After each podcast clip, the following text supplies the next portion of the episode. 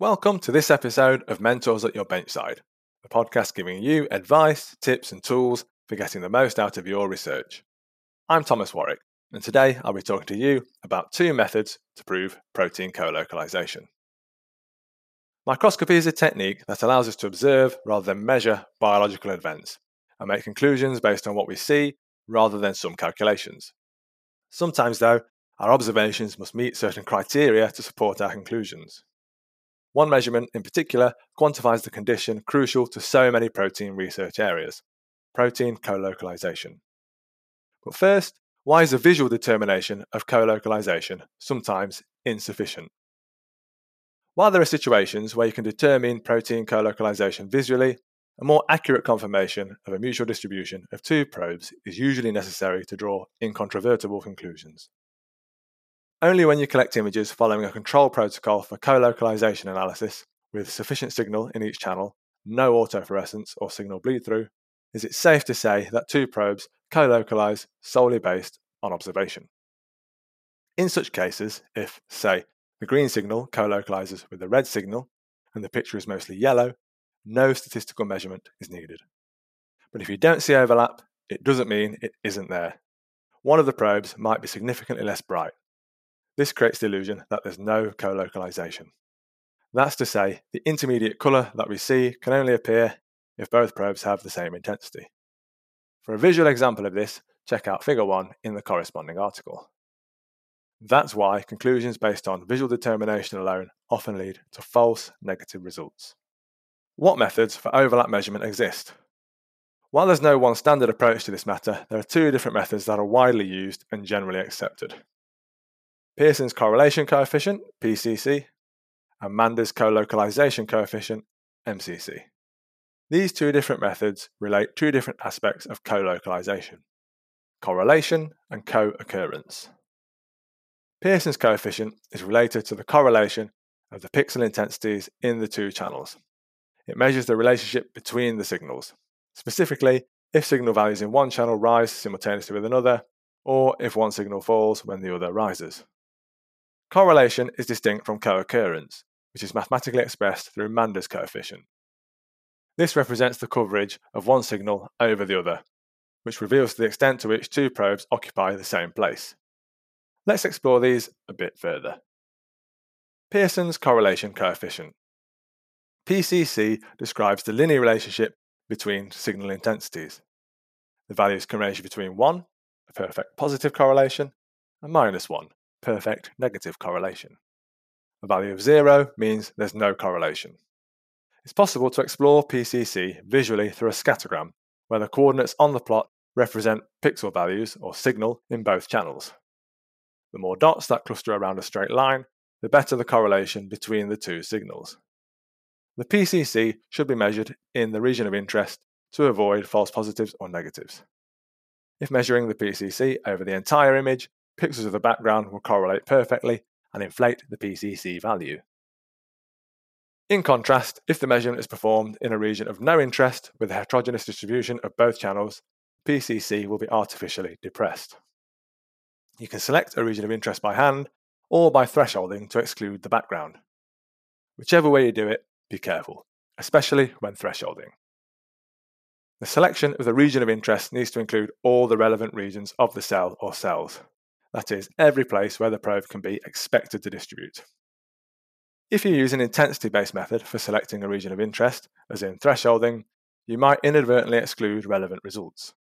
How so? Well, you could have a region of mutual exclusion where neither label appears. This can be biologically relevant. For example, both molecules are not expressed in that place in the cell. However, thresholding will not include this in the region of interest, putting you in danger of losing real and relevant results. When is Pearson's correlation coefficient recommended? The PCC should be used on images where you expect a linear relationship between intensities. If the data fits a more complex model, PCC will not perform well. A different method should be chosen if there's uneven overlap, where probes co-distribute but in different proportions. This may occur, for example, when GFP is used as one probe. Its expression level may differ between cells and potentially cause depression of the PCC due to high intercellular variability. Mander's colocalization coefficient, MCC. MCC is a metric that describes co-occurrence, the fraction of one protein that co-localizes with the other.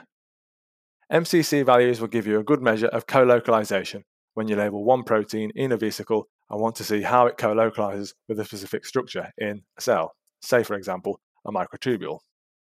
If we assume that all vesicles co-localize with microtubules, but only a proportion of microtubules co-localize with the vesicles, you can calculate the MCC for each channel and get a metric that describes this quantitatively and describes the fractional overlap.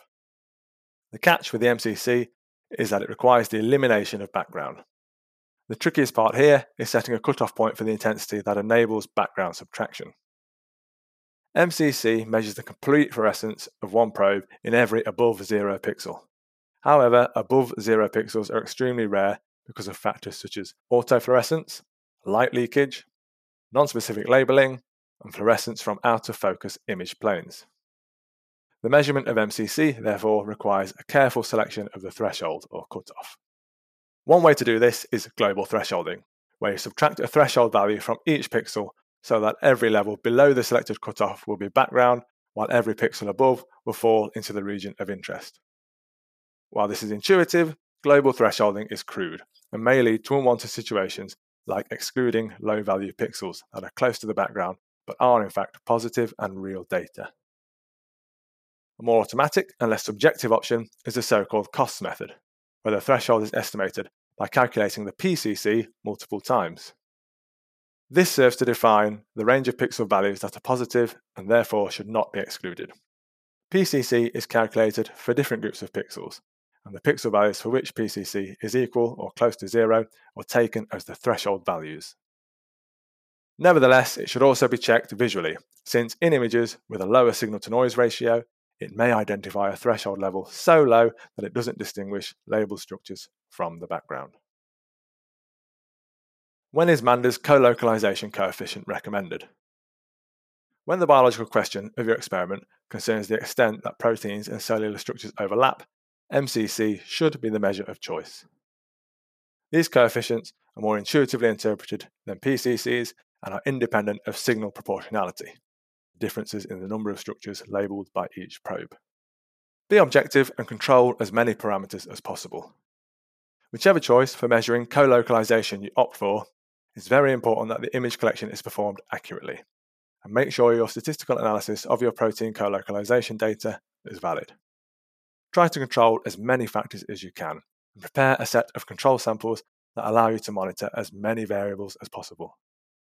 Keep in mind that visual co-localization determination is influenced by many factors, including observer subjectivity, each individual's brain processing colours differently, possible colour blindness of the observer, and the spatial resolution determining pixel size. These are among many others, so be sure to process the images you're about to analyse uniformly. And remember that any uncontrolled manipulation may cause you to lose relevant information. Also, keep your software up to date. These calculations are implemented in most image analysis software packages, such as ImageJ and Volocity. But given that measuring co-localization is still a somewhat confounding field, improvements are required, so keep track of new versions and packages for the software. So that's it for protein co-localization, Pearson's correlation coefficient and Mander's co-localization coefficient. Both can be used to prove it. The PCC method enables you to analyze co-localization data when it fits a linear model, and the MCC method enables you to analyze fractional co-occurrence data for more complex data sets. Check out the episode description for links to related articles and resources, and don't forget to subscribe to the podcast to get more help and advice from mentors at your benchside.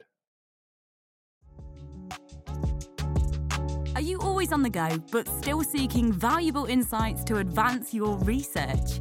Well, look no further than Listen In, the podcast from Bitesize Bio that offers the benefits of webinars in a portable format. With webinars featuring leading researchers and commercial specialists discussing techniques like CRISPR Cas9 and microscopy.